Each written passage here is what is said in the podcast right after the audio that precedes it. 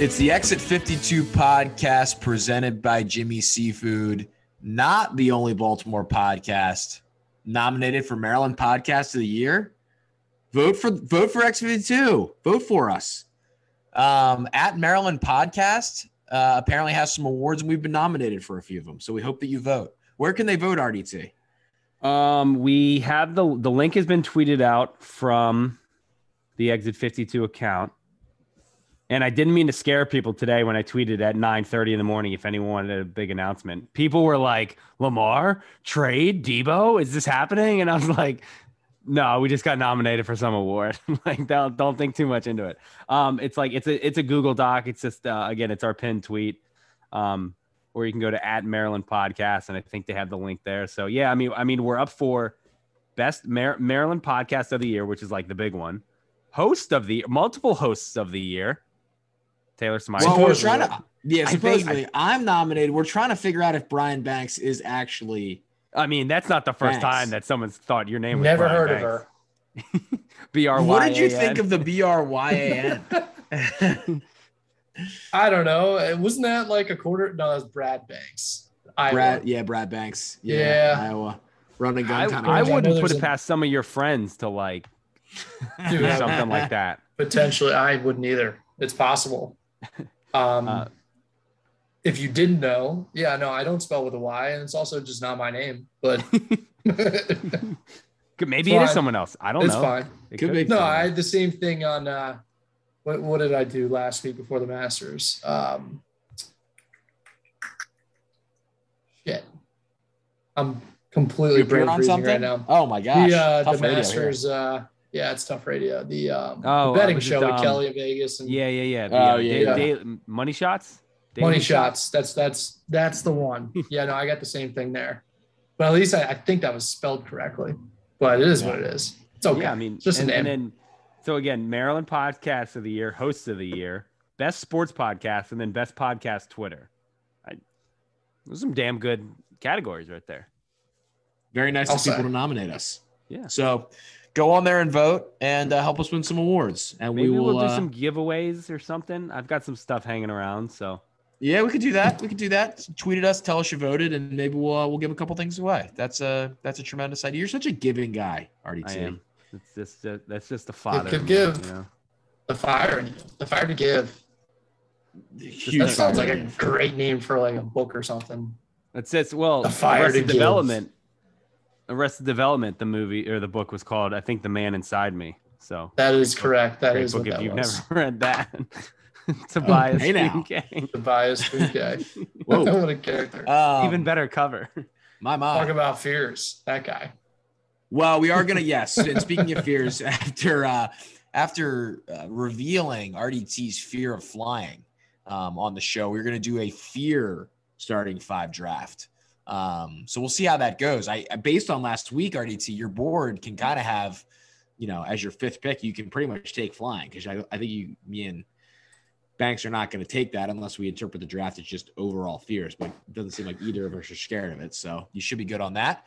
Um, but we will do that later in the show. Obviously, Nick Cannon Medley, Maryland Person of the Week. But let's start actually. It is baseball season, but let's start with I think really the biggest. I, guess I say that was the biggest sports news of maybe the last 24 hours, and then we had the Jay Wright retirement right before we started recording here in the last couple hours. We can get to maybe that maybe later. But Deebo Samuel requesting a trade from from the San Francisco 49ers. It was initially reported that he was just looking for a new contract. That quickly devolved into him re- reportedly once again requesting a trade.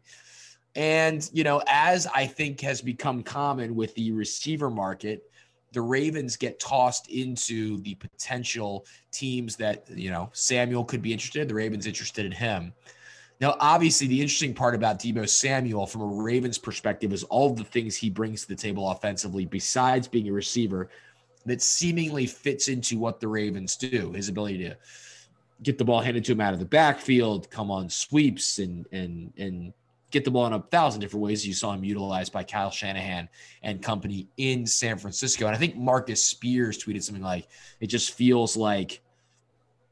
Deebo Samuel's a Ravens kind of guy. So that now has come into play. Now, the Deebo Samuel trade would both involve, I would assume decent size capital because you're going to be up against a decent amount of teams to grab him, and you're going to have to re-sign him to a contract that seems north of $20 million a year based on now what we're seeing. So I go to you first, Banks. Your thoughts on a Deebo Samuel to Baltimore hype train, for lack of a better word, and and what that looks like, and if it actually happens, his potential fit and and the, the assets the Ravens would have to give up to get him. It seems pretty unlikely. It's just one of those types of moves that the Ravens just don't really do. Like they don't go out and get that big name guy via trade and give up assets to make that happen. They try to, you know, draft their own guys and develop their own guys. Um, so just first and foremost, it just seems unlikely to me. It would be out of character for them. But um, with that said, like I, I am with all those things that you just said about uh, being a great fit, and I course, I saw the the angry mob on Twitter like, yeah, just wait until you see what Greg Roman does to ruin Deebo Samuel, blah blah blah blah. No, he would do the opposite. I mean, there he the things he does bring to the table, and you know, again, there are deficiencies that Greg Roman has, and I'm you know. We don't need to go down that road, but the things that he does well are the things that Deebo Samuel would do and we have the personnel to, to make him more successful with with blockers and schemes and those types of things. And the threat of Lamar Jackson paired with that. And he would be a great fit. There's no question about that in my head. Um, how much do we need him? He would be he would be a luxury like a really nice luxury. Um, he would make us a better team. There's no question about that. Um, are we in a desperate need type situation? Like maybe you know, 15 years ago when we needed a wide receiver, we tried to get Terrell Owens. Is it that type of situation? Not, not at all. And Hollywood Brown is, you know, he has his skill sets and and they're quite opposite from Deebo Samuels. Um, so he would be a good complement to that. But Rashod Bateman looked pretty strong in the in the half season and change that he played, and I'm excited to see what he looks like with the fall off season now that he's fully healthy. So I'm expecting big things from him. And of course, we can improve in the spots behind him. Um, you know, Devin Duvernay is like a poor, poor, poor man's version of Deebo Samuel, maybe, or at least that's what people want to think or envision him as. Um, but you know, he he has some use in this offense. So, you know, there is probably room for the Ravens to bring in somebody else to as you know depth. But I don't know that we need to go out and get a top tier guy and you know pay 20 plus million plus what I, I have no idea what the asking price is for Deebo Samuel, but I would imagine it's a first and something else or something to that degree. I, I could be wrong on that. I, I haven't read as to what that might be, but I'm, I'm, I'm not convinced that that's worth the investment for us. It's it's weird too because obviously you guys talked about him like how Greg Roman would use him, how the Ravens could use him, you know, how you just use him in that offense with Lamar. I think I read that he was because they were like he the, the 49ers want to sign him right now. They were like they they were offering him like 25 million dollars a year. Like if if he wanted to be there he would. It wasn't just like he wants a new contract like you said. It went from I want a new contract to I want to trade. And apparently the rumor was he didn't like how he was being used. So it's like does he not like the carries and being involved like the running back he was? Because again, it's like, well, if, if he doesn't want to do that, is he going to want to come to another team? And not, not just the Ravens, like, is he going to want to go to another team and be used that way? Because again, like I, as a Titans fan, people are like, I want AJ Brown to be used, you, you know, like, like Deebo Samuel. People are like, you know, you should use Devin Duvernay like Deebo Samuel. And it's like, well, Deebo Samuel doesn't really want to be used as Deebo Samuel. So it's a weird thing right now. Um, I, I don't know. I mean, it's, it, it'll be interesting to see if the 49ers budge. They don't have to. I mean, they hold pretty much all the leverage. They can, they you know they're going to try and sign him, and and if he's not going to do that, then they're going to be like, all right, we'll fine you for every practice you miss, and we'll see you at training camp or whatever. But obviously, you know, like like you were talking about, the Ravens come up in every one of these, so this this seemed like the natural, you know, hashtag come to the Ravens was being tweeted, and I didn't really see any of the players like openly courting him like they have been in the past, but I don't know. Still plenty of time for that. I think the interesting part about his overall usage and in, in the reporting done about this, it sounds like that money is apparently less of the issue and he's more concerned about his use on the team. And I think and and, and you, you go through the quotes and he was like pretty happy obviously with getting all the touches he called it playing like wide back is what he called his position but i think on a team I, I think there's differences between like getting the ball in a lot of different ways and literally playing running back and last year at times at the end of the year he was just playing running back Mm-hmm. and in terms of longevity and how people look at you as a receiver, that's great until you're taking the wear and tear of a running back. And those guys have, you know, a, a very short average lifespan where they can get paid, unlike receivers who can, you know, play pretty well for a while. So on a team like the Ravens, I don't think that would be as much of a concern because the Ravens are very invested in having J.K. Dobbins and Gus Edwards lead the charge in terms of carries out of the backfield, but they could then distribute the ways Samuel gets the ball in other in you know in other you know jet sweeps or short passes or other things that help him you know get out in open space and and his incredible open field ability, which you know everyone in the NFL has seen. He's electrifying. I mean, he's an electrifying, electrifying player. Um, I thought an interesting tweet um, from from Spencer Schultz, you know, Baltimore beatdown of Baltimore beatdown fame um, you know, obviously locked into all the, the film and the draft stuff too. 90% of 95% of mocks and conversations about what the Ravens do with pick 14 are either a defensive player or an offensive lineman, which is 100% true. That's what you see in every single Ravens mock draft. I've been asking myself this question a lot. What can the Ravens do with the 14th pick to make their offense nuclear? A dominant YAC, yards after catch, presence does that. Essentially saying, do you do you go get Deebo Samuel with the 14th pick, which would be a lot to give up for a player like a top 15 pick for a guy you don't necessarily have locked up long term is a big gamble. But do you just go all in on a really, really dominant, explosive offense with incredible weapons? I mean, look, the Ravens have nice receiving options now as opposed to like mediocre ones, and seemingly Rashod Bateman potentially breaking out next year, and you having a thousand yard season from Hollywood Brown. But you put Deebo Samuel on the field with all of those guys, and maybe you're talking about an offense if you can get the offensive line right. That if you can just play enough defense, you've got a chance to just outscore everybody in an era of football that seems like teams just kind of want to outscore teams. Um, that would be interesting. Now we did just see St. Louis, you're St. Louis, Jesus, LA win with a um, talk about like having a decade ago on your mind. Um, with like a you know obviously a dominant defensive player in Aaron Donald, but obviously had a ton of pieces offensively. It's it, it's interesting. That was just an interesting way to look at it. Like, do you just invest totally in a and this could be any of these guys they're now looking for contracts. Maybe you go get any one of these guys. But Deebo obviously I think makes the most sense for the Ravens in that. But there's no real smoke to this. It's just obviously been the dominant topic. Like where can Deebo Samuel go? And the Ravens are on all those articles. They're in every single one. So yeah, I did see uh, some of those odds come out of where he's going to play next. And it, the, the first one was 49ers minus 205. So you start with that and you say, okay, it looks a lot like, at least according to Vegas, chances are, you know, quite good that he doesn't go anywhere. The Ravens were maybe fifth or sixth on the list. So they're kind of like in the picture a little bit. And it was around plus 1800, I want to say. Um, they're in the picture, I guess, in Vegas's eyes, but they're not like knocking on the door. They're not the team that's really making the push here. So we'll see. I also think, and then we'll we'll we'll move on um, from this. It seems like the 49ers kind of do this in my some of my reading. Like they are pretty hard in the contract negotiations. They're fine with like players signing right up until training camp begins. So I think they like to play a little hardball. Obviously, Deebo's playing a little hardball, and who knows? He could just end up right there. I mean, he's so much of what the 49ers do offensively. You would think eventually they're going to come to their, you know, whatever the number is and, and, figure it out. But we shall see. But that was a, you know, it feels like every week there's a new player that pops up in a trade room or on free agency that's like, oh, oh, you know, here come the jersey swaps, here come the blah, blah, blah, blahs. And this week it was Deebo Samuel. So c- congrats to Deebo on that.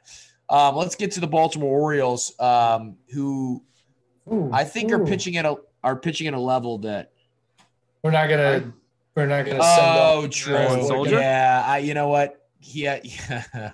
I'm not gonna insult Miles Boykin like that. I was gonna say it's such a unfor, you know unforgettable career. I just forgot about talking about him. Yeah, Miles Boykin gone. Training camp superstar. I mean, ju- Kind of sad they couldn't trade him for anything. I mean, that pretty much shows you his value around the league. No very disrespect to sad. There were deals but- likely. I thought a deal was likely. Well, that's what some people were likely. saying. Well, one said. You'll never guess who. Oh, check our Twitter for more. Check the check that space. Yep. Yeah, I mean, what what do you say about Miles Boykin? I mean, I you know, you thought maybe he would be kind of the Ying to Hollywood Brown's Yang as a you know bigger receiver, red zone target, a guy you can kind of you know throw the jump ball to. Just you know, stops and starts with injuries, and you hope that he gets somewhere else. Well, he went to the Steelers, so you I guess you don't hope it goes well, but for his sake, can catch on a little bit more. But just never really got the train never really got out of the station on uh, Mr. Boykin. Yeah, it's just uh we we've had so many of these come through. You think about your Devard Darlings and even ones that had flashes in the pan for a year or so, like your Clarence Moores and your uh oh man, there was a Brown, Marlon Brown, hmm Randy Hines, man, just guys that you thought were Randy Hines. sizable, yeah, sizable receivers that could turn into something for us, and it just doesn't go that way. Um, you know, training camp superstar. I don't know what more to say about it. Um, don't love where he's going, but that's for them to figure out. I don't know. I don't much care for it. Say that. I I saw some I forget it was a tweet it was a graph it was something that was like you know they took everyone's grades um their their their height their weight they took all their scores from the combine and you know they gave it uh, whatever like a score you know and they they combined all this stuff and they were like the Ravens have drafted like two of the top 15 most athletic receivers in the last like 10 years and it was Rashad Perriman and and um Miles Boykin. Hmm. So it was just like, ah, you know, Congrats again, to it's- us. yeah, which is that's something nice to hang your hat on. Just wanted to throw that. Thank in you there. for that. Yep. Yeah, Yeah, you would enjoy that. Just, just just tremendous drafting. It does speak this uh this 29 look we we love praising the Ravens drafting and rightly so. But this 20 this 2019 draft is starting to look a bit suspect. Let's go through it for Baltimore Ravens fans. Hollywood Brown with the 25th 25th pick. That's trending in the right direction. We like that. 1000 yard season. He's gotten better. He, look, Hollywood's had his his um his tough times with Ravens fans, but can't knock what he did this year. He had a he had a nice year. In the second round, Jaylon Ferguson, Sack Daddy. sack daddy, At least he got that going for us. four and a half sacks in his uh his Ravens career. So, you know, not sure that's what you're looking for. Um, let's see who's next. Oh, wait, it's Miles Boykin, who's now off the team. Then we have everyone's favorite, the judge, Justice Hill. He's done absolutely nothing with the Ravens. ben Powers, fourth round pick. What would you give your grade on Ben Powers' Ravens career? Uh, as a fourth round pick, Sure. C C. Okay. Just for that where that draft slot was, he's just C. The Taking him the fourth depth. round, four picks later, Iman Marshall, F. one total tackle, and he's gotten hurt. He's gotten hurt Yep. like six times. So I mean, it's unfortunate. You you, you know that's he's had ba- very bad injury luck. But look, this is how it goes. You're on you're on the XV2 draft gr- grading show. You get no uh Daylon Mack, done nothing. Trace McSorley, nice has a has a couple fun moments, not on the team anymore.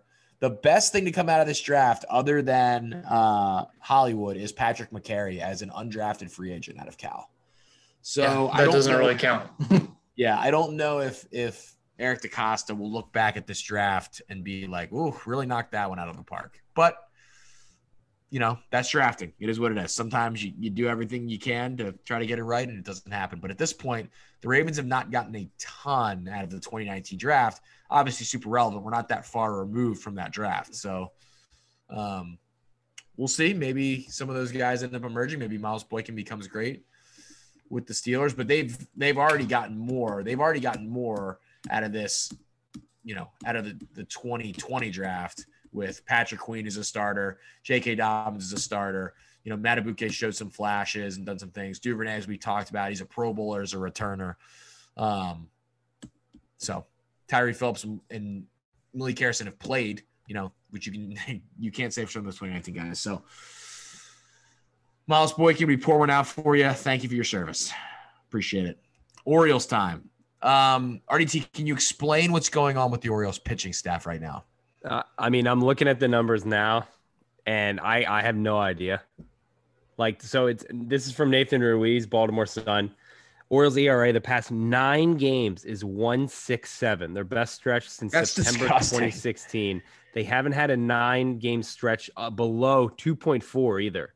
Like then, I mean, it their, their pitching is unbelievable, and it's this is being done without John Means, and like obviously that's the big news is he's probably done for the year um, with the elbow strain, and that sucks. I mean that's that w- when that news came down, it was like, who the hell is going to pitch for these guys? And now it's like, I, I tweeted earlier, we we dogged on Jordan Lyles, like that signing, like this is the signing you're going to do, blah blah blah. Jordan Lyles has been a dog since ever since his first start. Even his first start wasn't horrible, wasn't great. Um, struck out six and five scoreless tonight in Oakland. Um, he's he's been really really good, and like he's doing what they what they brought him in here to do, which is just eat up innings and and like just get it to the bullpen, and that's that's what he's doing. Hit 15 innings pitched and three starts, 18 hits, six runs, one home run, six walks, 12 Ks. Like nothing spe- I mean, it's been it. I think he's been very good, especially his last two starts. But like overall, I, I think he's been very good. Um, it's it's just it's bizarre. I don't know what's happening. Like Spencer Watkins, I was shitting on him the other night. What did he do? Like five innings, one hit, one run, ball. That's I mean, that's it's unbelievable. Like the stuff that they're getting from these guys. Chris Ellis came up again, five innings, like one hit, one run.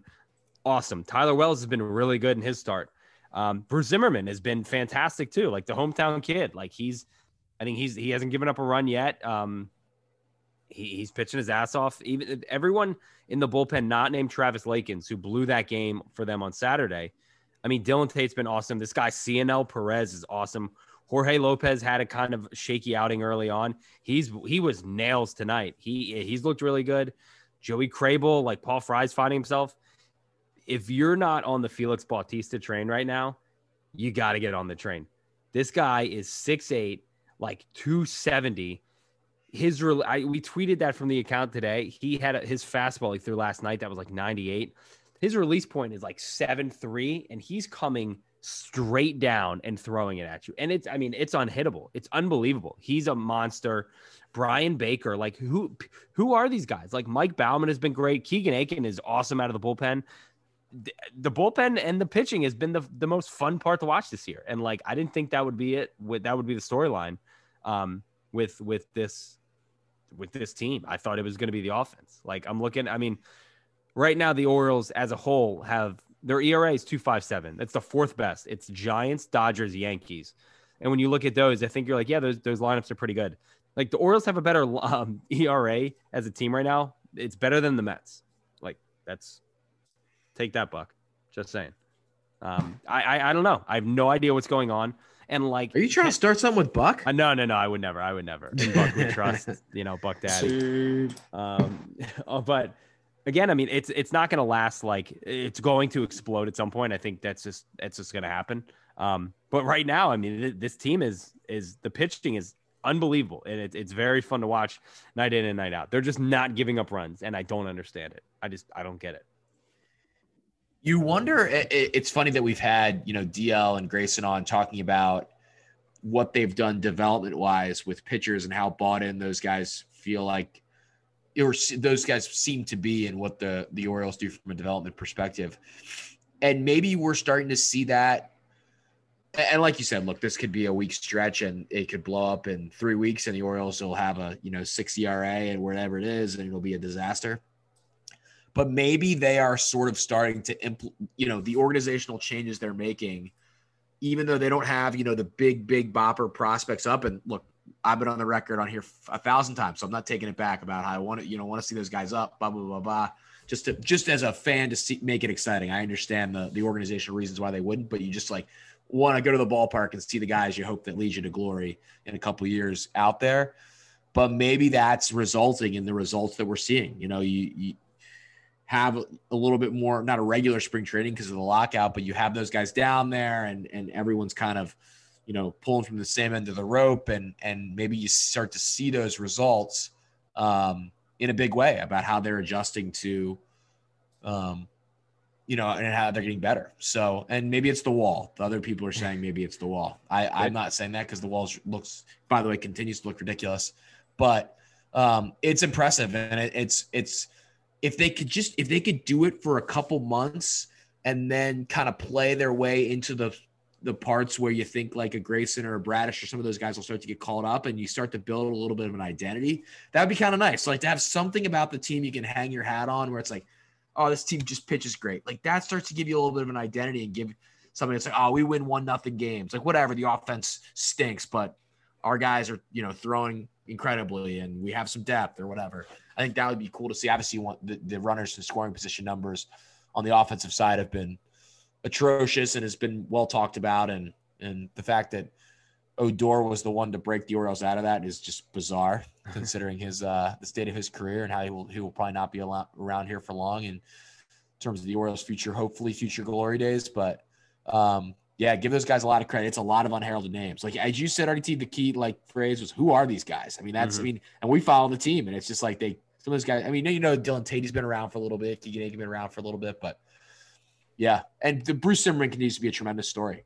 I, I hope that doesn't end for him. It's it's it's pretty cool. Yeah, I mean, again, he's living he's living out every kid's dream, like growing up 30 minutes from the ballpark, and then like, oh, you're starting there on your home opener.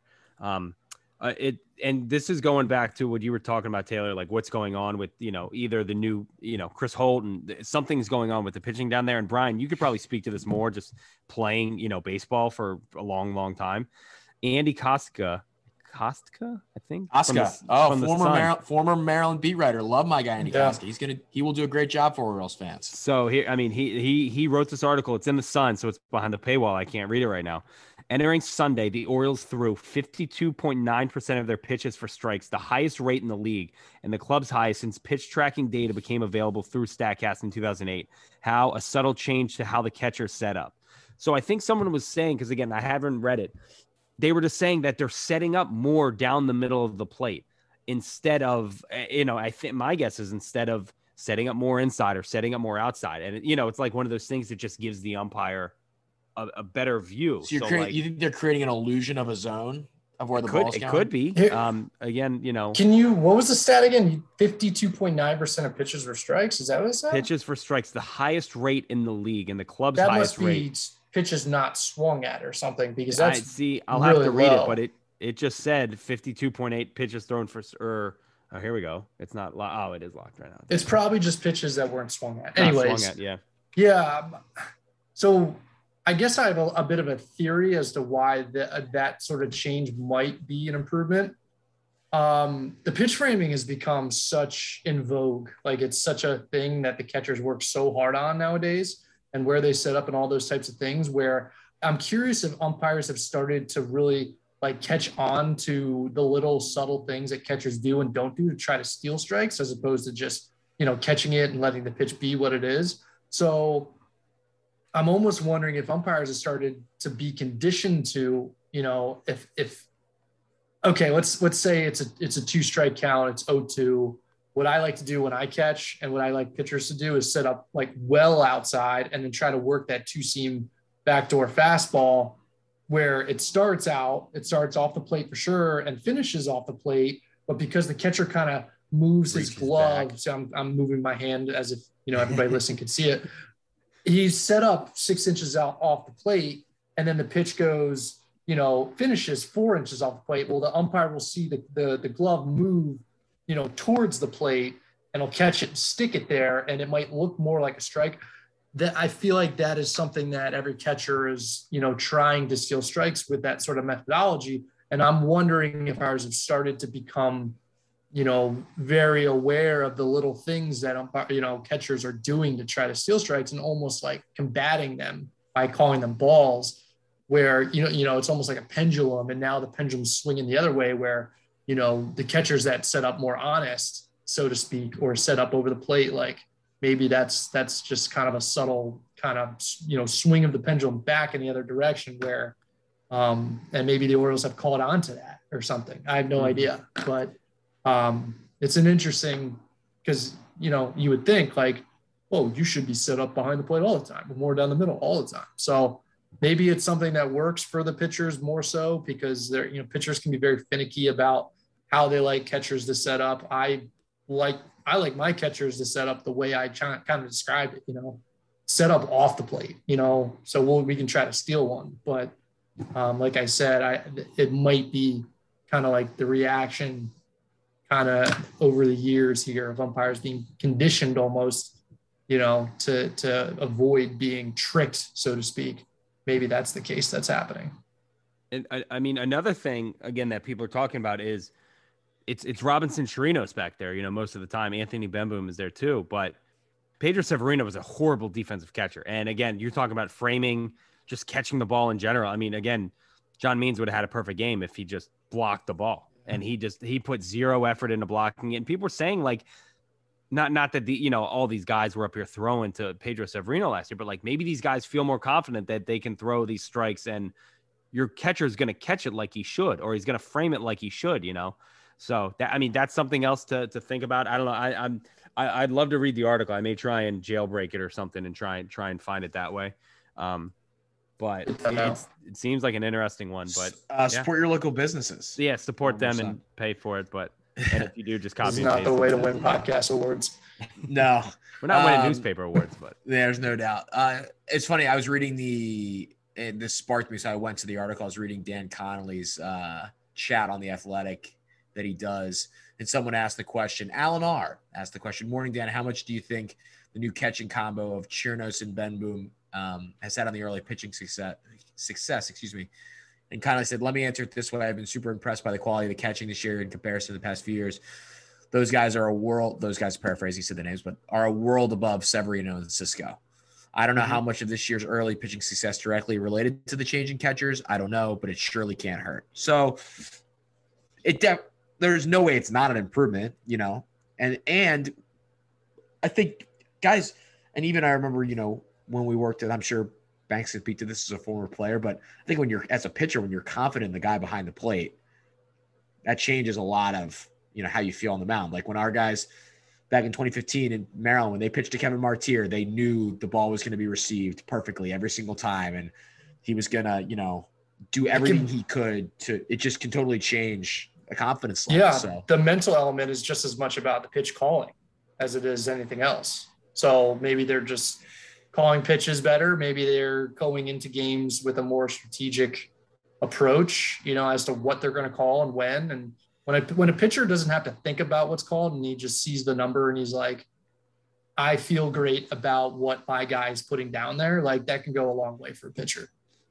So may, that's something that I think trust can be built and lost um, between pitchers and catchers. And, and it's possible that um, there was some of that lost with Severino over time, and and it's just possible that you know Chirinos and has really come in and, and bought these guys and had them buy into to what he's calling and things like that. So it's definitely an interesting discussion, and I think it speaks to if what you know. I haven't read any of his article either, but in terms of the way it looks like, you know, you sort of described it, RDT, like the the Orioles are clearly not giving up an inch in terms of analyzing and looking where they can find little advantages to try and propel them forward. And if it's in fact catcher positioning based on data they're seeing, because you know they're tracking all of it, I mean, you love that if you're a fan in terms of them trying to find any little thing.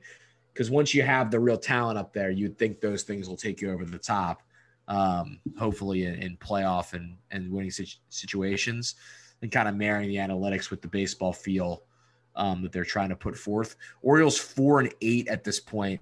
Uh, the series went over the Yankees was fun though. That Friday night game uh, looked like it had an awesome crowd at uh, at the stadium, and um, you know that's what you like to see. Winning a nice a little series in front of the Orioles. That's good for fans, and Um, glad that people are out at the yard. Well, on opening day, as we talked about last week, but then to to win the series against the Yankees was nice to start out the season.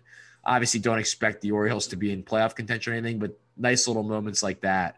Um, hopefully, we'll get some more people in the ballpark as we move through um, the year. Do we want to talk about MASN? Should we just? We might have to do a MASN segment every week at this point. They, There's always uh, something. You talk about like remote broadcasting and all that. Yeah, or- I mean, I think we have to talk about it. they're they're not getting it as bad as the Angels are, and Matt Vasgersian. Yeah, because Vasgersian's getting killed. That, and that's a different it's a different animal because he does so much stuff for MLB Network and he lives in New Jersey and I think that was part of his thing where he's like I'll do the Angels games but I'm that's why he's staying in New Jersey is because he does uh, blah blah blah game of the week and he does all that stuff on MLB Network. So, you know, but I mean like his call on the, I think it was Brandon Marsh. That home run was awful where it said oh fouled away. Uh, check that. Uh, you know, it's four rows deep in the left field and it's like what do you know He's had Well, he's also it, it also got sparked by the call that the first pitch against Ohtani, which he thought was, you know, you know, Oh, he just called poorly. And like when you're gonna like, you know, if Ke- it was, you know, poor Kevin Brown, who I actually think that He's the great. I think great. that the Orioles three person booth with Brown, Jim Palmer, who has definitely still got some gas in the tank, but obviously coming towards the end of his career, you would think. And then um, Ben McDonald, who I've grown to really like on college baseball stuff. Mhm. Um, I think he does a really, I've said this on the show before. I think he does a really good job on the CWS. Um, I thought those guys had a nice little chemistry going and, and kind of bounce back forth. I think Kevin Brown is a guy that I think Orioles fans are going to really start to like. But man, that's such a tough thing to have to try to call it off the monitor. You're sit, you, know, you're sitting here. You haven't time adjusted to like what they would be out in Oakland, and you're sitting here at you know, eleven o'clock. And those guys did a pretty good job. Like credit to them. But they gotta. I mean, maybe they're waiting for the team to be worth from a performance perspective, setting an announcer on the road. But I hope this isn't like what they do forever. It just feels like a very weird thing. But that is becoming a hot topic, the old remote broadcast between the Orioles and the Angels. The Angels, for sure, more of a national story with Vasgersian's I mean, it's- profile yeah, and it's- the players he's calling. But it's going to be talked about. And like I said, like Britt Ghiroli was tweeting about it. I know, you know, someone on BaltimoreBaseball.com was writing about it. Like they just said, like it's just time to get these guys back in. And like a perfect example was today, where on the the game winning hit, you know, the go ahead hit in the sixth inning or whatever, um, Kevin Brown didn't call it like, oh, and that ball's through until the center fielder had the ball, and it's like, it, you know, it was, it was a it was a ground ball right up through the middle of the infield, and you, you know, it got it tipped off Andrew's glove, but the the center fielder legitimately had the ball before he said, "Oh, and that you know it's through, and you know he's gonna score." And it's like, it's embarrassing for him, but it's not his fault. And like that's what I tweeted out when they when they announced that they were gonna do this. Like, don't shit on Scott Garceau or Melanie Newman or you know Jim Palmer or Ben McDonald or these guys for messing up a call like that, because again they're they're watching it just like we are. Like they're watching the same feed we are. And like it's hard to read a ball off a bat on TV sometimes. Like it is. You It's know, I mean- 100% hard. how many times is the ball fouled back and you're like, oh, oh, never mind. You know, I thought I thought he got that one. I mean, how many times do you think? I mean, to defend Vasgersian, where you think a guy gets into it and you're like, oh, that's a home run, and then it's you know in front of the warning track because they missed, just missed. Every Yankee game. Yeah, I mean Every the John Yankee- Sterling thing. He's not even John calling Sterling Sterling is- remote.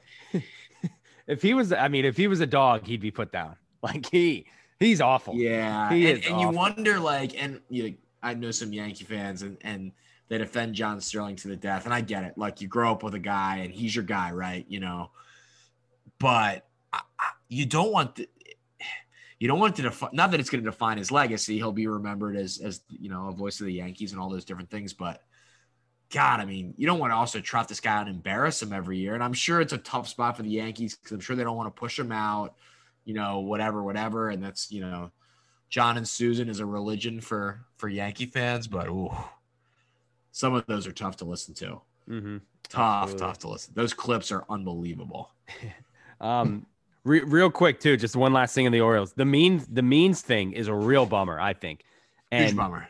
this just goes to show that like the whole arbitration thing with him is like th- that makes this so much worse. I think just because again, it's like you want to see this guy who who has had almost like a storybook kind of career where you know came up in was it 2019 like had that great opening weekend in in New York and embarrassed Judge and embarrassed Stanton and made a name for himself. You know, he was the guy who he had a LinkedIn because he was looking for jobs because he didn't think he would, you know, make the MLB roster. Has a great year.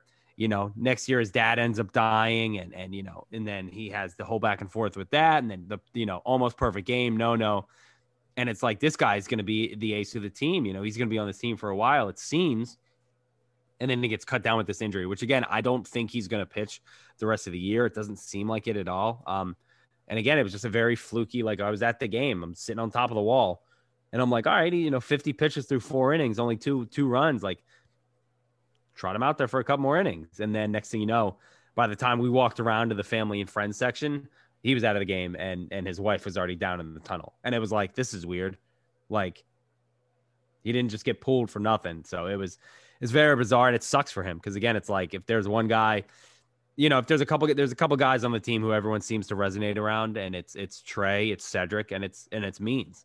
Um, so it's gonna suck if he's not part of this. And again, whether it's he, you know, he does well, the team stinks, and they trade him to a contender. Like, you know, that's not the worst thing in the world either. I want him to be here, but if he could go to another team and help them win, I would love to root for him there. But um, I, I think that injury just really sucks, and and watching him this year, I think would have been a lot of fun, especially with a lot of these young guys who have talked about Means as like the mentor and the veteran, which is weird. It's got to be weird for him because again, he was looking up to those guys two years ago. So I, I just wanted to touch on that. I, I think that's a big blow. Um, I hope you know that he does come back, but it just I don't I don't know the, from the the tones and the way that everyone's talking, it doesn't seem like like we'll see him again this year. So He's also, you know, we we talked about the success of the pitching staff, but he was also easily the guy you could throw out every five days and feel like he had a chance to win. The, oh yeah, the Orioles, yeah. despite now having pitched well the first week of the year, essentially, they have nobody currently now on the roster that can do that, and that's Chris, a tough. That's a tough place to be as a team. Chris Tillman used to be that stopper, where it was yeah, he's like you, you know, you're like okay, at least we feel like I got a chance tonight. If you if you were losing two or three in a row, you knew when it came back around, like you could count on six innings five hits, two runs, and you know, a couple strikeouts, and he'd get you through. Um, and one last thing, do you guys want my wall review from live in person, sitting on the wall? Sure. It's tall. It's high. it looks a lot higher than 13 feet. Um, mm. It is massive. I, it, it's it's very it, again the whole it's the whole left field basically. It's very long. Um, and I, I'll say credit to the the construction people because it looks great. Like it, it, it it's. Oh yeah, yeah, yeah. I know. I'm serious. What is I your mean, review? Give us your review. That's the review. I, I still no, grade it. Do you like it or you no, not like it? No, I like it. I still like okay. it. Okay. Okay. Because okay. guess how many? Guess I thought many, you were building up to a bit of a hedge there. I didn't. Oh no no no, no no no no no But but and like again, the people's attitude seems to change when they got to the ballpark and they saw it. And they were like, okay, you know what? It's fine. In two weeks, no one's gonna notice it. No one's gonna be like, the wall should be fucking 30 feet up, you know, it's fine. I know the only person who hates it right now is Trey. Because and rightfully so. I heard he was very, very, very pissed off when he got home the night he hit that ball. Because should have been a homer. Should have been a homer. Yeah. Yeah. Four home runs on the year. Now you can go watch from 13 feet away, from, 13 feet high on the wall. It's great.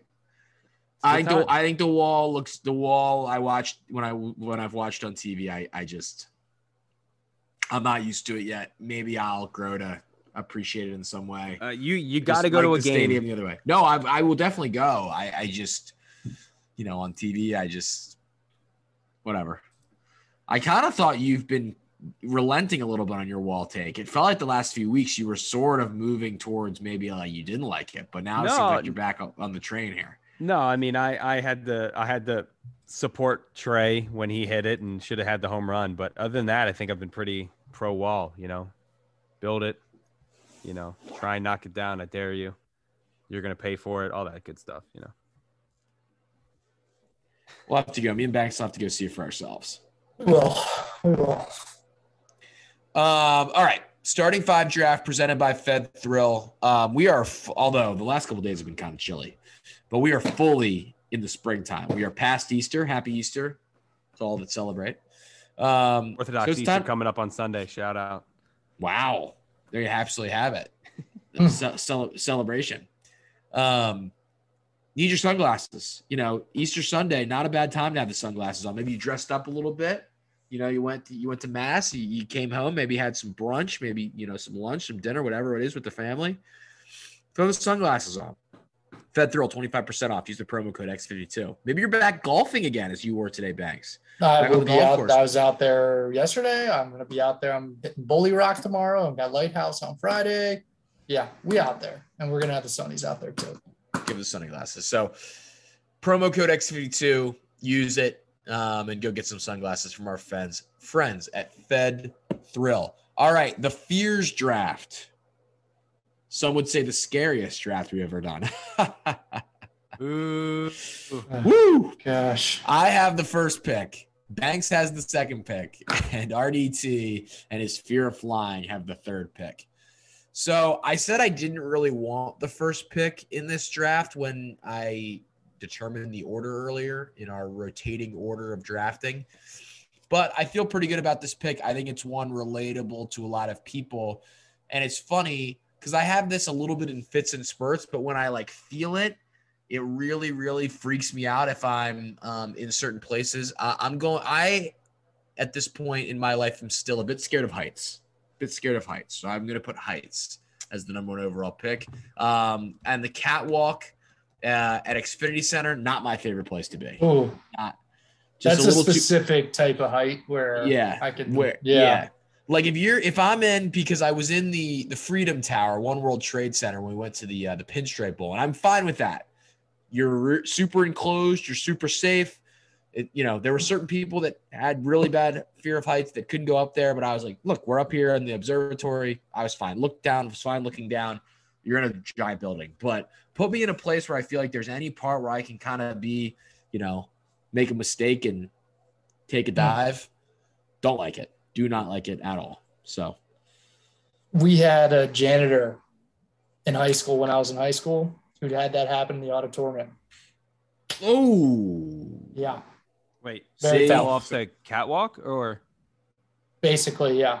oh what happened to him? Like during an assembly? oh no. No. No, He it wasn't during away- assembly or anything. Yeah, he didn't make it. oh no Yeah, very see tough. that's what i'm saying oh that's horrible Sorry. yeah i hated up no i yeah it's Yeah. fine No, it's very sad. we went to the so I've been on top of the Xfinity Center before as well. We were like scouting out locations to potentially do some like video shoots like on top of the arena. And it's like not exactly a place set up for like people going on top. There's no like railings or anything else. You're just kind of standing on the roof. That freaked me out too. I was like, I need to get off of this thing. There's just too not enough security up here. So heights, bags. Six, 100% snakes. Mm, Surefire, first round pick. Uh, snakes are disgusting. Snakes are freaky. Um, I don't fuck with them. Snakes, just horrible creatures in every way. Shout out to St. Patrick, by the way. sure. Yeah, St. that Patty. guy, a true hero. True. Yeah. That's why we celebrate him. Yeah, that's correct. Yeah. yeah. Snakes are tough. Snakes on the golf course when you don't see them when you're trying Oh, to find a don't ball. fuck with them. No. Not Uh, fun. where that is not that? fun. Eagles Land Lighthouse- has tons of snakes on the back nine. Lighthouse almost got me uh last summer. Me and uh, oh, I didn't. Don't like to hear that. I've never You seen were not. Yeah. Sorry. You were not. Uh, it was on. um Is God damn it. is is nine the last hole? Is nine the hole after the longest card bridge? yes. It was the. I believe The it was on right the side of that? The right side of the trees. I could nine, see yeah. that. I could. Nope. Did not like nope, that. Nope. Nope. Nope. Nope. Nope. Nope. So just don't hit the Oh, ball God. right. Cook the ball left on that hole. I could see there being some on the left side of 14. Oh, Yeah. yikes. Good pick. Snakes stink. Yep. Don't. Did you have? Do you, what's your what's your what are your snake thoughts? Thoughts? Eric? Trash animals. As an as a snake owner of two. You have two Disgusting. snakes. Yeah, two snakes. I've I've probably had ten different snakes in my life. Yeah, I, I learned something about you knew, knew about I can't believe you didn't know that. Yeah, I thought I I, I, thought you were like going did, along with the it's bit. Notorious Yeah. Yeah, no, maybe- snake guy. Maybe I didn't. It slipped my mind. That's that's that's probably on me. I'm sure we've talked about it. That, that's all. You want you guys want videos from feeding day in a couple what days? ki- no. Hard no. What kind of snakes do you have? Uh, I have a ball python and That I a definitely don't know. hog Oh nose my snake. god. I A stepped what on. python? Well, I was Ball told it was a copperhead when I was maybe six, Oh. seven years old down near the creek by my house. Oof. Traumatic experience. That would be a tough one. That that Yeah. uh, that I understand, but Yeah, I don't like that. I'll fuck with her. RDT, you have two picks. um, I I thought I could get heights too. Um, we're gonna go flying. We talked about it last week. Flying. Wow, you took it in the first round. None of us were taking it. Yeah, but my list is very. I've I'm Yeah, very know. barren. But Mm. plus, it's like flying. It's it's a very common. Yeah, that's fair. You know, I, I that's a top. It's a first round pick, no matter I think who is drafting. We Um, had some rocky I don't even want to hear. oh, turbulence on the on the way to and from Charleston this past week, fuck that. I had especially on the rocky way tur- to. I had very rocky turbulence going in. I guess I touched on this last week going into Augusta. It was brutal. Southeast, man. Or Atlanta. I don't know. Yeah, geez, the wind. The weather has just not been good. It was so windy here the other day. I ca- uh, the Yeah. flights coming into BWI, man, those things must have been rocking around. I can. They they fly over my house. I hear. 'em. Oh, that's right. Yeah. Right there. Yeah, yeah, yeah. You, know, you get a good rocking going, and then you get like that second where the plane you definitely just just like, drop.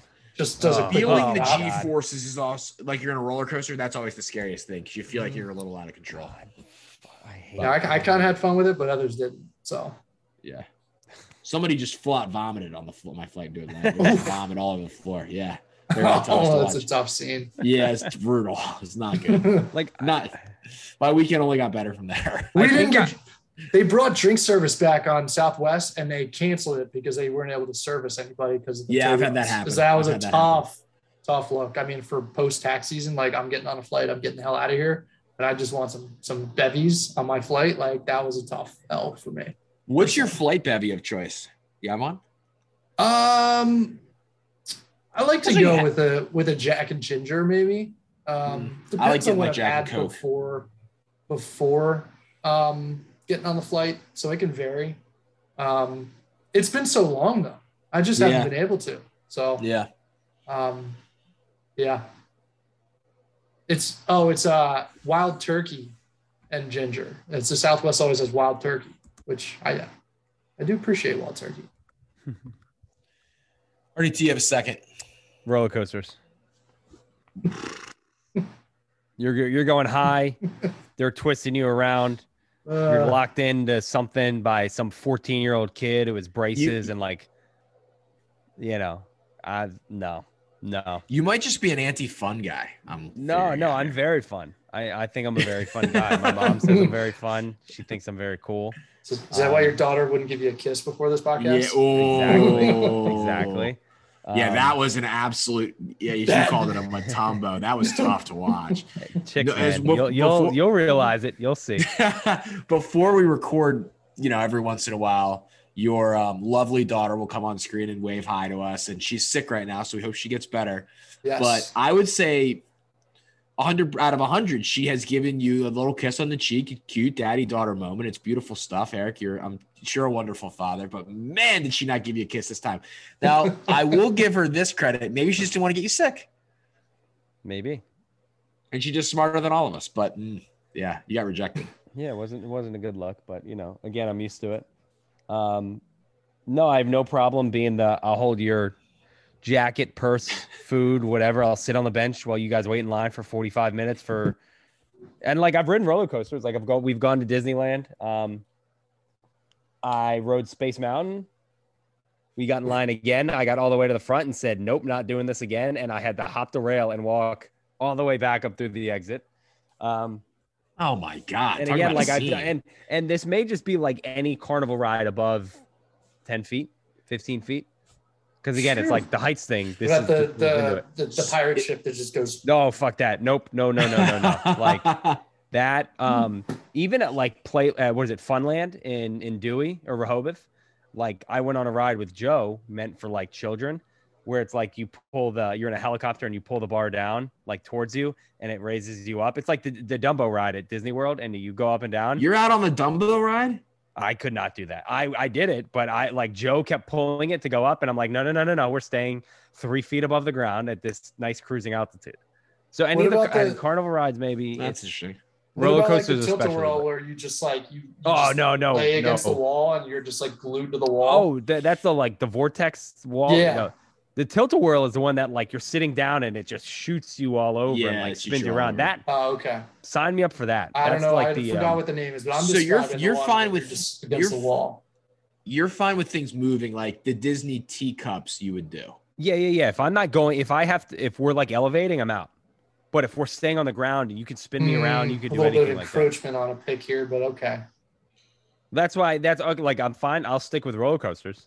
Yeah, roller coasters. Yeah, is yeah, yeah. fine. Yeah, Okay. roller coasters is, Yeah. is a, yeah, yeah, yeah, Yeah. yeah. I think that's a fear a lot of people have. especially Yeah. like ro- like the wooden roller coasters where you're like can feel the entire sh- thing shaking and like So you'd I, pref- rather I almost prefer that ugh. than a feet dangly one. no Yeah, Yeah, I, yeah, I, yeah, I was afraid of roller coasters like till I was like 12 or 13. Like I was, it was bad for me. And then I weaned myself into it with only roller coasters that had like a floor, which would be the, your rickety ones at Hershey Park, your Yeah. Wildcat, your Comet. Um, Oh yeah, those are and then I the worked my way Wildcat up and to the the Comet are Great Bear. tremendous. Yeah, you Yeah. get the feet Oh, dangling the ones. du- like Was the great is the Great. Bear the the um the dueling one? no, that's uh, Thunder and Lightning. Thunder love Lightning. that Yeah, one. yeah, sure. That and it's very not popular enough where you can sometimes sit and you just don't get up. Yeah, Like you just ride it for, yeah, that for one's good. Hours. The the dangling, the dangling, or the ones that just shoot you immediately at a super high speed. Those are those are not for the faint of heart. It's always fun to just talk shit to the other the other roller coaster too. On the Thunder and Lightning. Oh, yeah, yeah, yeah. yeah, yeah. Yeah. We should take a we should take a trip to Hershey Park. Just start throwing. Eric on rides he doesn't want to go on. yeah like I'll eat all the I'll eat all your popcorn while you're on your ride. Bring Honestly, some it's nickels yeah. and you can you can feed the ducks. Sorry about it. Yeah, sure. They got the dispensers. that. That was me me once upon a time. Me and Banks are flying down Thunder and Lightning on opposite sides, competing against each other. Um, Banks. Taking the deep blue sea. Mm, Just creatures down there that we don't even know about. Like just anything. It's literally it could be anything, but just deep blue sea. What could possibly exist on this earth?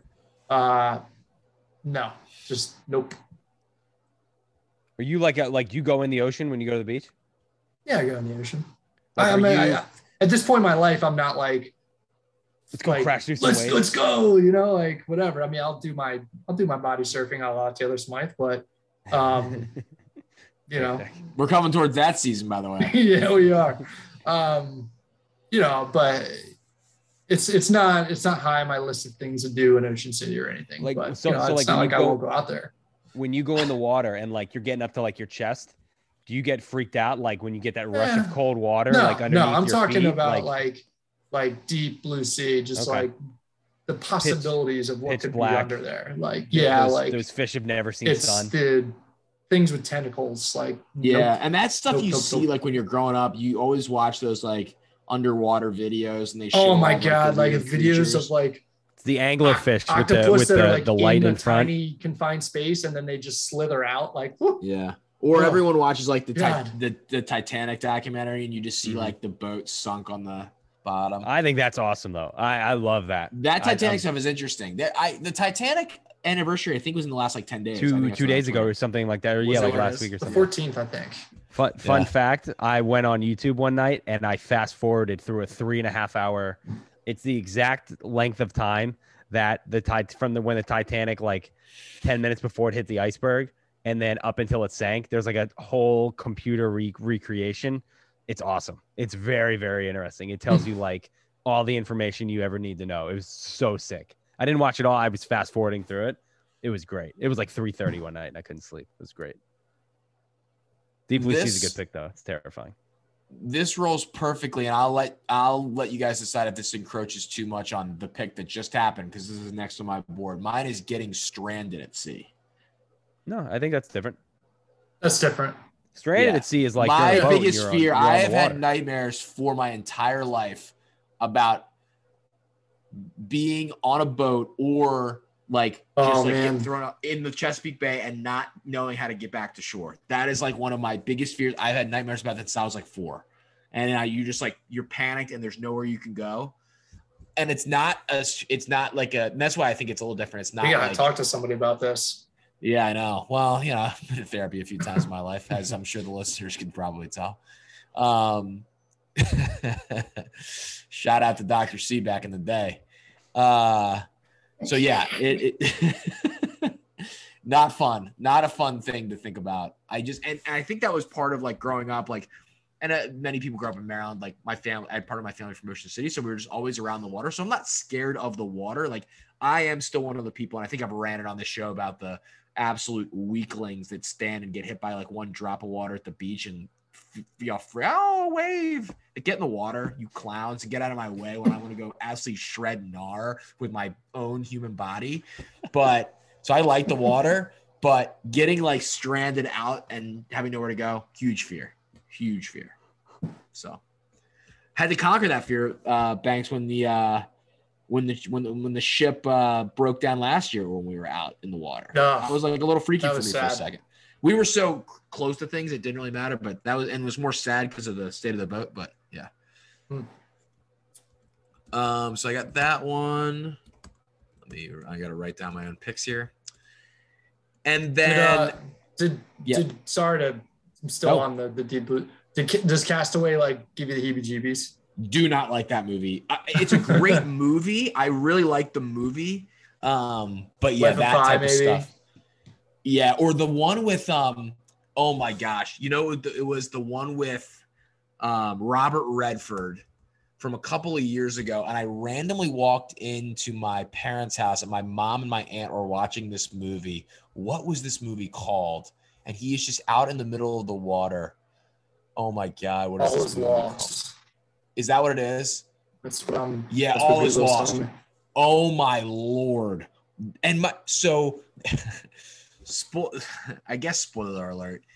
There is a scene at the end of the movie where he like falls into he's had all these things go go on. He like falls into the water and is just starting to allow himself to sink. and I he's at the end of he like swims towards the surface to grab an outstretched hand, I guess as it ends. I'm reading in the plot of Wikipedia but he fell in the water. He fell in the water, and my aunt just start just bursted out laughing. Like I was like super emotionally, He essentially just he was essentially just like admitted he was like falling apart. And my aunt, shout out to my aunt Susu, listens to the show. I think every once in a while. She just burst out laughing, and I was like, Susu, what are you? What? Why are you not upset? And she just thought it was funny. So two different senses of humor, I guess, right there. But yeah. Do not like any Life Pi. Great book, by the way. Great, great Unbelievable book. Yeah, really great book. I Fun read that uh, introduction to the novel at University of Maryland. Yes, I took that class, Did you? and I Took- read yeah, Life. Of, Fever Pitch. yeah, and I'd read Yeah. Life of Pi. Uh, I'd read I- Life of Pi. They didn't have the Fever two- Pitch in my in my. Uh, It was a first book in ours, but really. I'm was think. I think. Life of Pi might have been our first. uh, Maybe I they changed the books notes the rest of the books. yeah, Yeah, hundred percent. Good English class to start out in there at University of My cousin won an Oscar for Life of Pi. He worked on the special effects. Wow, that was a great. I mean, a really cool movie. I've never That's seen good. it. That's awesome. I, Yeah. I've never won an Oscar. but That was the one where the book was Podcast so good, where I wasn't sure if the movie was going to deliver, and I was like, Agreed. oh, okay, yeah, Agreed. But either way, I, I've should seen- watch or read.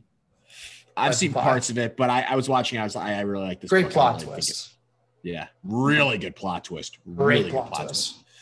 twist. Um, next, I'm gonna take um, specifically big insects. I am petrified of big insects.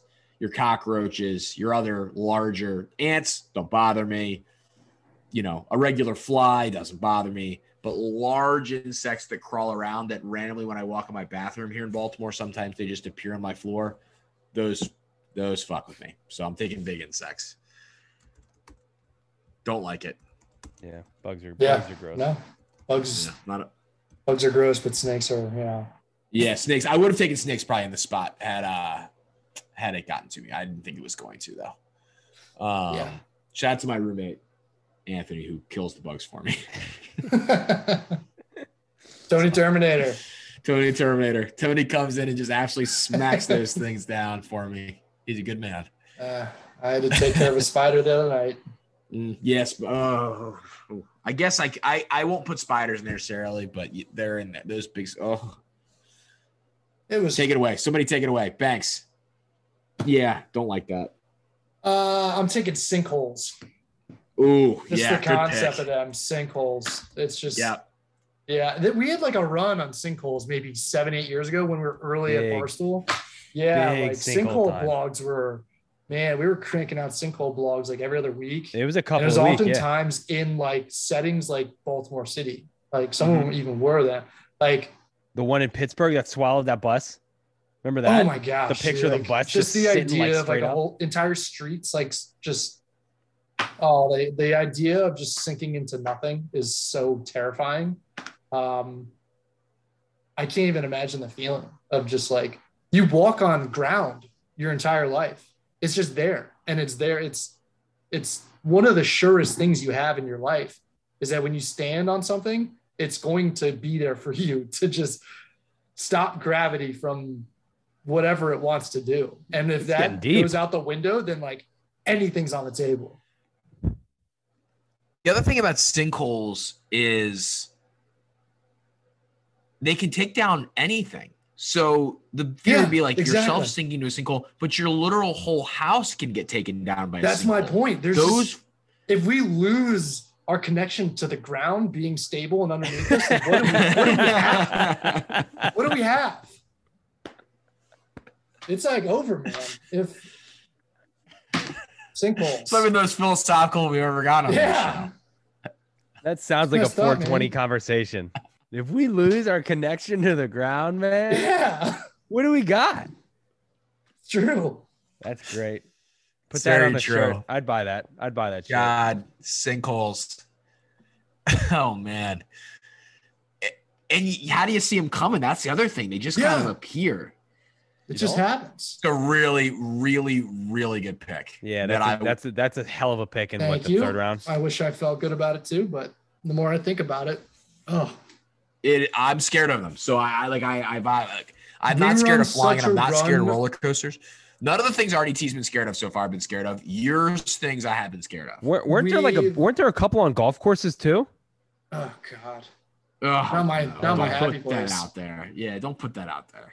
Um, just, uh, like we had such a run on sinkholes that I almost feel like we're due now because it's sinkholes have kind of Oh, been stop. lurking. They've been just hanging out, like waiting in the deep, just kind of Waiting for us to lose our connection to the ground. Yep. Wow. All right, RDT you have two. That might be hard to follow that one up. Yeah, that's um that's a good one. Um um bu- bu- bu- bu- I'm go I'm going a weird one. I'm going pineapples. I used to be so afraid of pineapples. What are you talking Are about? you When like, I- you're like when the I was cats young- that like you put some like the melon behind a cat, whatever it is. There's something Yeah, that when you put them like behind a cats, cucumber or whatever. Yeah, yeah, yeah. No, like when, when I was young and like I'd be sitting in the in the grocery cart with my mom, I used to and like she'd put a pineapple in there and I used to be like, this is a cactus. I thought they were spiky. I thought they were like cactuses. And I would like legitimately be like, I, I would cry and like freak out and I would have like I would throw like a fit. And like even like to this day, like if I'm walking the grocery store, I like kind of move away from the pine. I just think they're spiky. I've never I've never eaten one. I've never touched one. I've never held one. Oh, it's a I, delicious I fruit. think I think they're cactus. It Like, really is a. ch- I love Not a big fruit guy, but it's a it's a del- delightful fruit. Nah, yeah, I'll go a really good if pineapple going is fruit. tremendous. So you've never I eaten learned- a pineapple? Any pineapple? No. Wow. How about that? I learned down in uh, Charleston this weekend, like some bar had it written on the back of their menu. You can just take the stem off the top of a pineapple and plant that shit, really? and it'll take like years, but it'll grow into a pineapple tree. No, they're basically cap. It might be cap. Cacti. It might be cap. I don't know, but that's yeah, what it it could be said. cap. Sounds like no cap. cap, no cap. Yeah. Wow. I'm not sure what you're following that up with, but I'm It's excited to see. ananophobia, the fear of pineapples. This Wow. is this is this one is kind of gonna you guys be. should put like a. You guys should put like an uh like an Etsy up on your wall, like with that word on it. Ah, fuck that. How do your How do the gals of your household feel about pineapples? They like them? Uh, I I don't think so. I, they're not in this house. I'll tell you that damn right. You know, they're not in here. So I don't I don't I don't think I don't think Joe's ever had one. I've never seen Lauren eat one. So Hmm. we're pineapple free house. Um, my next one is kind of a combination pick of a couple, skydiving. yeah, sure, that's fine. and and like Yeah. I don't know that that may be one in its own. Um, again, just like oh, you're high, you're in the plane, oh, and now you're gonna you're jumping out to land on the ground. Like I everything about it terrifying. Like the there's You must have absolutely hated that opening scene in The Dark Knight Rises. Do you remember? no like no like I'm fine with that movie. Like I can watch the movie. I'm like that's fine. that But, was like, a combination of people falling out of planes and flying. I that just immediately came to my mind. No, no, no. It's a great scene. I could well like the movies don't bother me, but like when I think of it and I'm like, I if like like my sister's done it, I I have friends who do it, and I'm just like I can't like I get the heebie-jeebies thinking about being in that plane. Like I can watch it fine. It's it's whatever, but uh no, like I I just it makes me feel like gross thinking about it. It's it's terrifying. I don't know why people think that's fun. I think that's like a, a, a that's something wrong with people who enjoy going up high and jumping out of things. People like the thrill. The ba- yeah, but like I, I don't know. Pick up a pineapple. That's a thrill. Could get poked. I don't know. it's, uh, I hate skydiving. It's the worst. yeah, it's tough. I don't know if I could bring myself to do it. I don't know if I'm necessarily scared of it, but I just don't know if I could. I guess that means I'm scared of it. I just don't. I don't know. I, once I got up there, I don't know what my feelings. Yeah, like like are you like you would back out? You think if you got up there, if you're like nah, like I, I, think can't. I think probably. Although Good. when you're like strapped into somebody who knows what they're doing, That's even scarier to me. I think being strapped oh, I would much rather do that. I don't. Oh, I don't want any part of it. Again, I'll be sitting in the Yeah, car I on the ground. someone leading me down would 100. percent I would not want to be by myself up there. I I couldn't do that. I don't think I could do that. I don't think I could jump out of the plane by myself. Which I don't think you would. I think you have to be strapped to somebody in that situation. You yeah, you need like a thousand hours or a thousand. The crazy part is like, yeah. So when you're training to skydive, like that first time just jumping out of the plane by yourself has got to be a hell of a feeling when you just don't know if you know what you're doing. I mean, what a thing to do. Have you ever seen those those segments on the people that do like on mountains? They just like fly down the mountains. yeah, the squirrel those- suits and all the that. squirrel suits. There was an awesome 60 minutes segment on that a few years ago. That stuff's crazy. Well, yeah, Those those, people those people die, die like, like, every At other like an turn. insane rate. Like the Yeah. mortality rate is insane. Yeah, because it's like the wind catches you and then it throws you at 110 miles an hour into the side Yeah, of the like mountain. into a cliff. yeah, like a jagged rocked cliff, and you're like, oh, sorry, sucks. Yeah, not, none of that is for me. insane that people do that. Insane.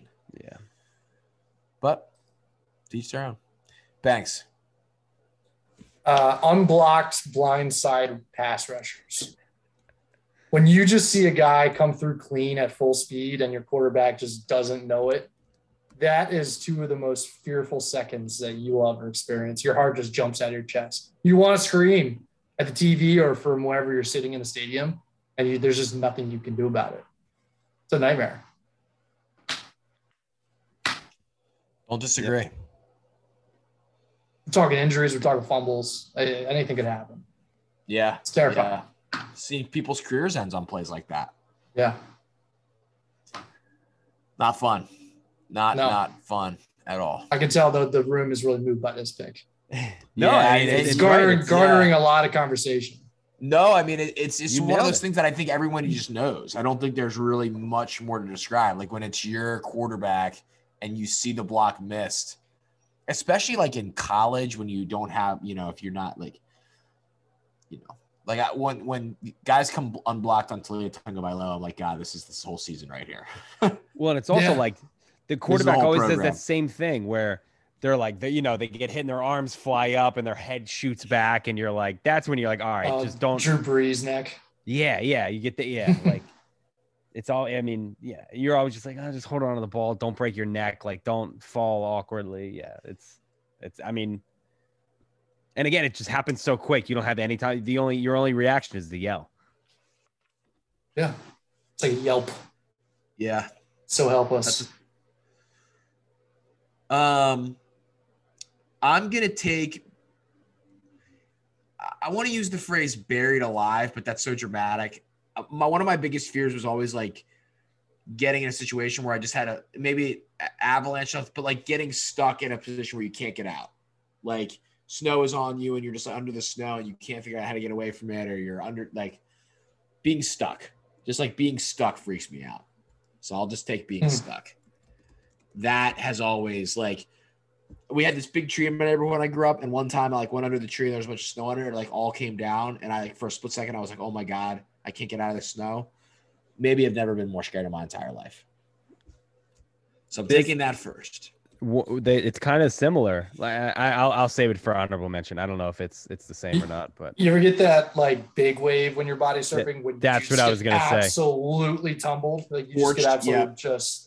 Yeah, you get like tomahawk to the ground. Well- and you just don't know which way is up. I was always told Yeah. stick your arms like straight up. So if like you are down, someone can find you and stuff Yeah. like that. Yeah, that's always like a very jarring. Like it seems like a couple seconds. It's like less than a second. So I always, you know, because I'm shredding big, big waves. I always will like sometimes like stick my hands, like because you don't want to hit your head on the ground. So I will like stick my heads towards the ground.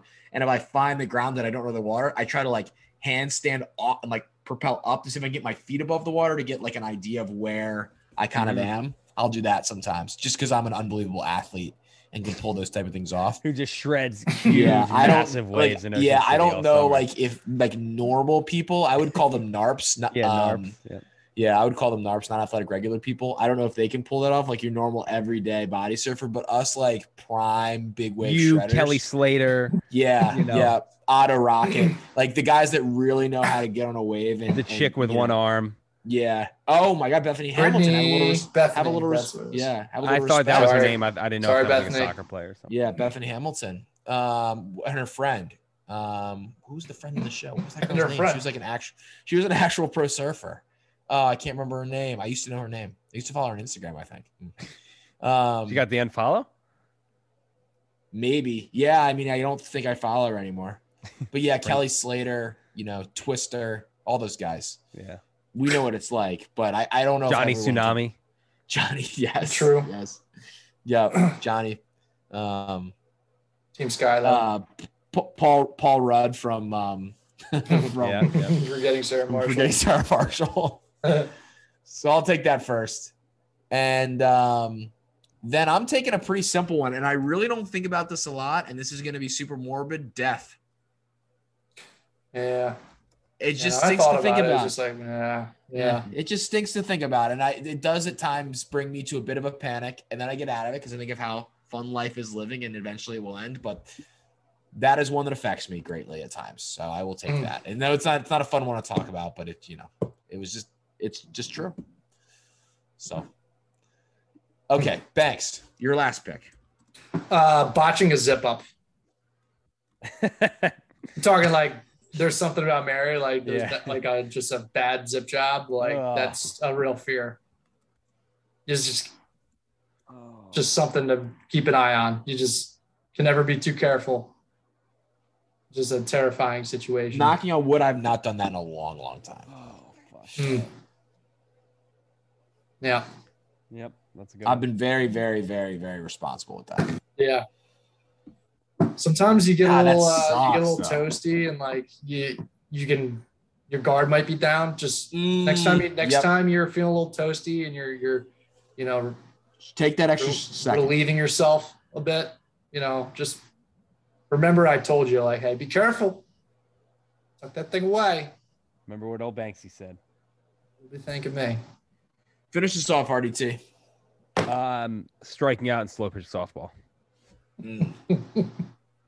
That's I've never done it. I have guys on my team No. who've done it. I've been on. We've played people who've done it. It just doesn't look fun. You got you got guys hollering at you, yelling at you, umpires making fun of you. It's That just like taking a pitch in so pitch softball is like a fear of mine. I No, I just mean, will I'll not going to do it. No, pitch, no way. but hey, on base percentage, it's fine in softball too. You know, walks are fine. Walks work. Hmm. That, that, There you have it. that's all I got. I took heights, stranded at sea, big insects, being stuck, and death. Whew, more tough draft from a from a God. That's just a lot of things I'm scared of. I didn't like reading that. Banks, snakes, deep blue sea, sinkhole, which honestly might be the pick of the draft. I love Yeah, that. I think Um, unblocked blindside pass rushers was a dud after that one. I know, I think that's botching. I botching a zip good. up. That was a speaking of roller coasters. That was a roller coaster of a draft. Um, RDT takes flying roller coasters, pineapples, which is the worst pick of the draft. Skydiving But that was And just strike- so preposterous. and striking out in slow pitch softball. Couple of honorable mentions for me. Um, Oh, I think everything got taken actually on my. Oh, oh, forgetting something like like that you can't get back. So like you forget the tickets. You like like went to the Masters and we had some other tickets. You forget them and you just like can't go to the thing you wanted to go to. Oh, that's That's like fear. obsolete now because on your phone. Yeah, it is a little obsolete. forget Yeah. your phone. Yeah. Forgetting things is yeah. I have just a little fear Yeah. of forgetting things in big moments is always always a, a fear of mine. You guys have anything? I, I literally made a list of five, and I the only one I really thought might get taken was snakes, and maybe deep blue sea. But I was just like, I'm sure I'm gonna make sure I get them early, and then Very from nice. there, I mean, sinkholes maybe somebody could have come up with, but the other two I always felt pretty good. Yeah. And I am legitimately So- scared of sinkholes. That was a good pick. I wish I thought. I'm of starting to think about like just your phone dying at an inopportune time. Like that's Mm. that's a fear. yeah, I had like getting canceled on here, but I don't know, whatever. That would be tough. really getting canceled running a Maryland social account is a huge fear of mine. Not my own social, but getting getting Sure. like having like fair. a Raiders esque tweet from Which that is a huge fear of mine. Which is funny because we I which one which of are their thi- tweets? They had like three of Yeah. them. one of my things that I preach about from social media philosophy is not being afraid of failing, but that is and like tweeting without fear and do, diving into things that you don't necessarily should have. But ugh, just doing something stupid like that is more of a fear.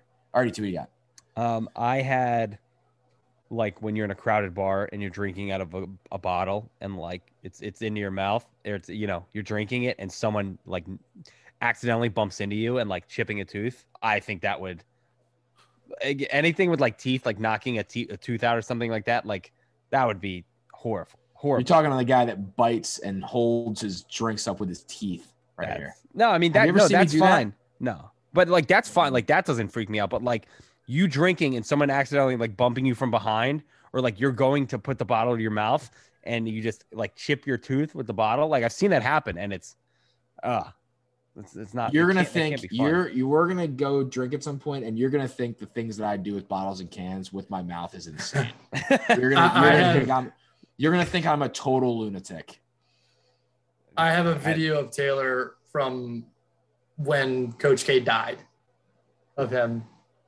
Oh, But it's Coach K been so it's it's been about two weeks since I've seen him do this. yeah, that's yeah, that's fine. That doesn't Okay. bother me. okay. that was a pretty mild. that was me. By the way, that was me him. putting my hands putting my hands in the air and having my a bottle just in my mouth, just gripped by my teeth with my hand, hands free for people that couldn't. s- We'll put that out on our YouTube. um, but yeah, yeah, that's yeah, that's fair. Like getting a tooth chip would stink. Like any any like Especially like mis- out in public at a bar, like when you're already drunk and it's a Saturday night and you know, Oh, like yeah, you you know you're not seeing a dentist till Monday. I have a fear of comebackers on the mound sometimes. Sometimes you just Yeah. it's just like the idea that flashes in your brain and it's like, whoa, that would be that would suck. That and just like just a just a fastball up and in that you can't see. Like you just don't see it out of the pitcher's hand for some reason. And you just like sometimes hitting when the sun is in the background a little bit, like it like it could potentially be in your eyes. And you, there's can sometimes just be a fear of the of the pitch you don't see. So Yeah, yeah. Those are good ones. Send us your fears, X82 podcast listeners. See what we got. Well, if someone says pineapple legitimately, we might send them a prize for that. But You don't lie. think they look spiky? Like they look like they could be No. a cacti? Oh. what's wrong with Pineapple, think about cacti? Gotta Yeah, what's wrong with cactus? They're Cacti. sharp. They're sharp. Oh, oh, here we go. We got some display. Oh my. Got a little, little cacti, little Oh, that would here. freak Eric out. Oh my no, gosh. I mean like that's uh, cacti, cactus, and cacti, cact, whatever. They're cacti. cacti. They're it's The they're sharp. They hurt. Like you never got like you never got pricked by a cactus when you were younger, and like it's fucking worst. All the Like- Maryland cactus, I have not. I did No, not. like I you've played never ball. been to like a uh, plant store and they have No, I cactus. have. I have. You Yeah. play a little ball in the desert, like yeah, you know. It's full slow pitch softball. Um, Nick Kinder Medley, Maryland Person of the Week. Uh, Banks, I'll have you start. Jesus Christ. Did it again. Sure. Two- We did talk about him having one of the great comebacks a couple weeks ago, so this does kind of. Yeah, no, he Back. did it again. It's pretty remarkable. Um, guy guy just stays grinding out there. He delivers every year. I, I, have nothing but respect for what Jesus does year after year. He's one of the most consistent guys in the game. Yeah, for sure. And, you know, provides us inspiration as, you know, Catholics. So, yes, I did. If I if you saw the tweet, I did attend a Lutheran service this past year. what, what were your similar. thoughts about the Lutheran? ser- Similar? It was pretty similar. Yeah, I mean the Yeah. playbook, the the the, it was pretty much the same framework. Um, a lot of the same things in the same places, just a little different wording here and there. Um, similar timing, maybe a little bit quicker. But we got you know we pushed it across the goal line. We got in and we got out in about an hour's time. Uh, That's what you want. A Little cracker, a little wine, you know. we were on our way. Uh, the body and blood of Christ. Um, but Amen. Yeah. Um the interesting thing about Easter, it's just like Christmas, where when you go to mass, you see the people that don't ever go to mass because they don't know what the updated responses are from like that happened like six Yeah. years ago. That's one of my favorite. mix a little. Latin in there. Yeah. Like people are like The, um, they're saying, and with your spirit, we're saying, and with your spirit, it's like, yeah, that's what we're saying. yeah, we've been saying that for, for, you know Yeah. a few years now. Yeah. Um, that none of the songs were the same until the last song. That's interesting. Yeah, different hymns.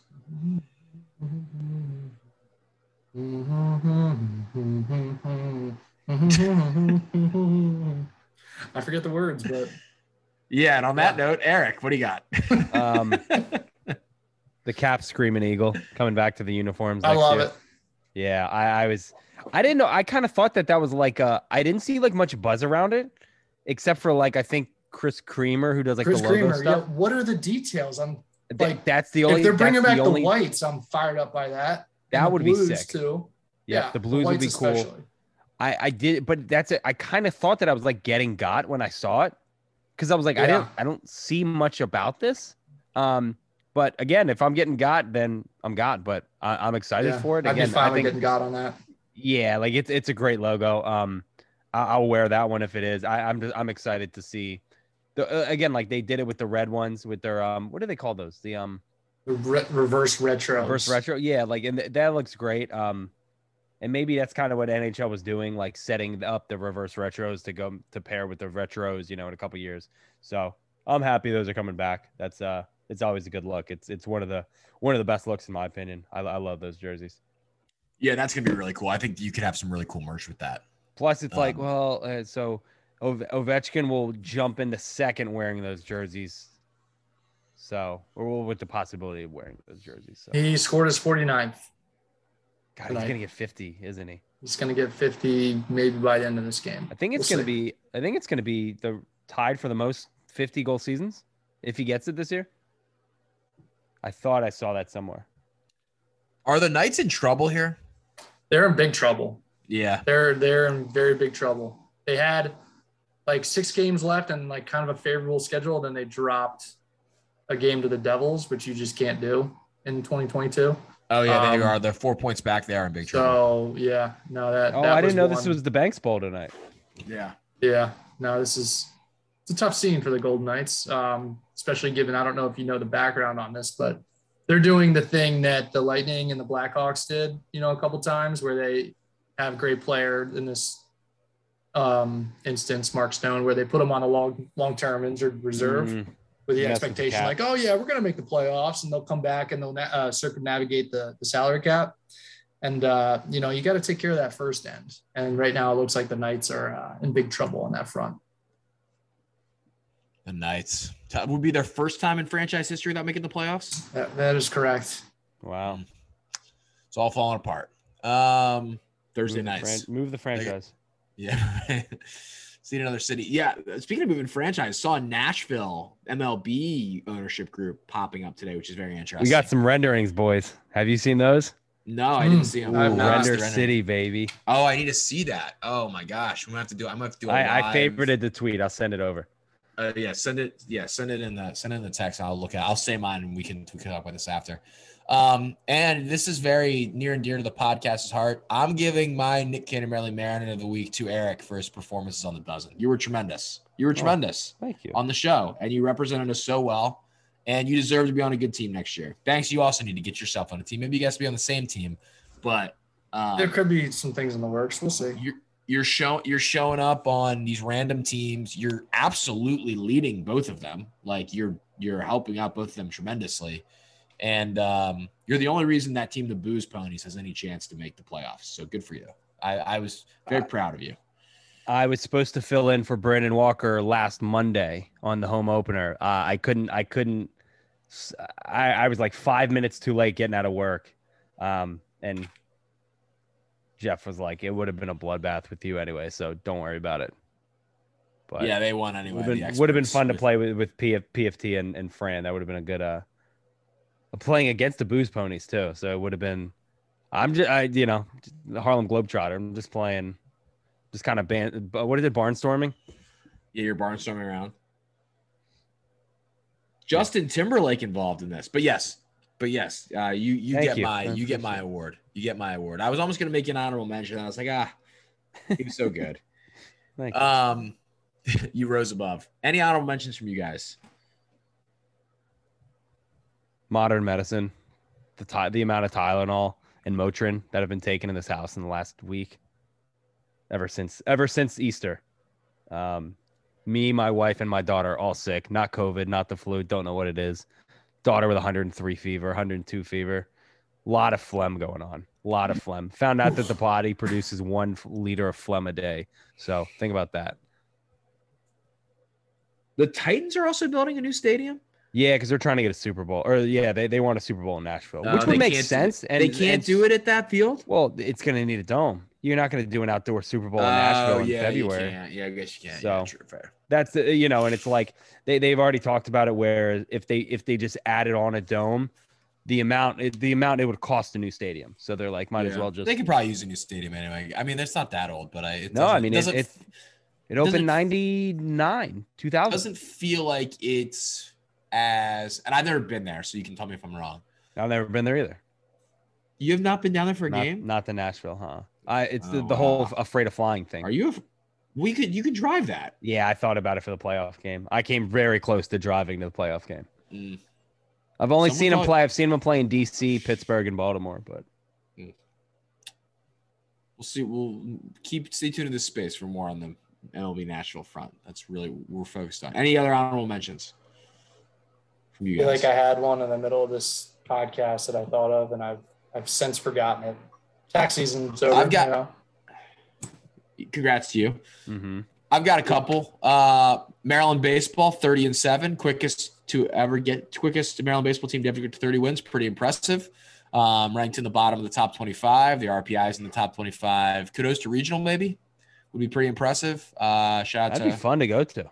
Rob Vaughn, Matt Swope, Anthony I'm Papio. Mike Morrison, rest of the staff. And uh, if that happens, we can go to the regional. Oh, so be, that'd be there. fun. Um, shout out to uh, Orioles. Have uh, we've talked about this for, since the show started. Um, since they've hired their new, you know, all their new content people, their social media's become very good. But I wanted to shout out my guy Tony Price for the video they they did the origin, which everyone should go watch on their Twitter. Tony used to do video for Maryland, specifically Maryland basketball, and he moved on to the Orioles. Um, now I guess about a year and a half ago, a year ago, a year ago. Um, he does think it's awesome work. I think it's pinned to the Orioles. Yeah, it should. I Twitter think it's pinned to their Twitter. Um, and he does amazing work, and, and it was an awesome ode to the the city and the stadium and and all those things mean, and a really really cool video. So, shout out to Tony, who's a really talented guy and did great work for Maryland, and is now doing great work. So uh, when he told me he was going to the Orioles, I was like, this is awesome. Now I can just watch all the cool things you do with a team that I like. Um, and then finally, because Banks tweeted about this today, um, I got back on the golf course on Saturday. Great to be back. Great to be back. Great to be golfing again. Golf is back. Cosign. Very much cosign. Jordan Spieth also back. Yes. First, yes. fir- yes. he finally back in the top ten for the first time since he fell off the map. So I saw a graphic. I did not realize. I knew he was in the wilderness. I did not realize he got down to 92 in the world. oh, he was way down there. Oh yeah, He got down to yeah. You'd be stunned to see how far Rickie's at right now. world. Oh, Rickie. I mean, that's a joke. I mean, Rickie's. He's got to be in the mid 100s. You would think. I mean, 145 right now. he's not even making cuts in these like small, f- like worst field PGA Yeah. Tour events. Texas Open, RBC Heritage, last two events, both missed cuts. He has missed five of his last eight cuts, and his best finish. And what's incredible about Rickie Fowler in a made cut. is all he really needed to do after he kind of had his initial run was just stay like in the top 50 and compete every once in a while. And he was a guy that sponsors were going to stay with. You literally can't. He's just not, he doesn't even play on TV anymore. Like you just don't see him play. Yeah, Crazy. Feel bad. He It's seems like a nice guy too. yeah. So feel bad for him. He got up to fourth in the world. That was his peak. He top five, I think, in all four majors the one year. All four majors one year. Yep. Mm. Yep. Yep. Got close to one. got close to one of the Masters when Patrick of, one Reed of players. So Yeah. Won a Ryder Cup. Um, so those are mine. That's what we got. And that's it for this week's episode of the X52 podcast. Make sure to follow us on all of our social media channels at X52 podcast on Twitter and IG. You can follow Banks at Barstool Banks. You can follow Eric at E EDITTI22. You can follow me at Taylor Smythe 10. Once again, make sure to vote for us, Maryland Podcast Awards. Um, that tweet is pinned to the top of our Twitter with the link. I think you can vote as many times as you want. So stuff the ballot box for us. Why not? Um, Thread Level Monday Night has all your X52 merch. Make sure to go get your Sunnies um, at Fed Thrill. X52 is the promo code. And we, as always, support Jimmy Seafood and everything that they do. You know, weekly, they're just doing fun and cool things in both stadiums now. So when you head out to Oriole Park this year, make sure to get a little taste of Jimmy's if you're not ever not ever able to get to the the uh, the mecca, the establishment over there. So make sure to support them. And we will see you next time on the Exit 52 podcast presented by Jimmy's Seafood.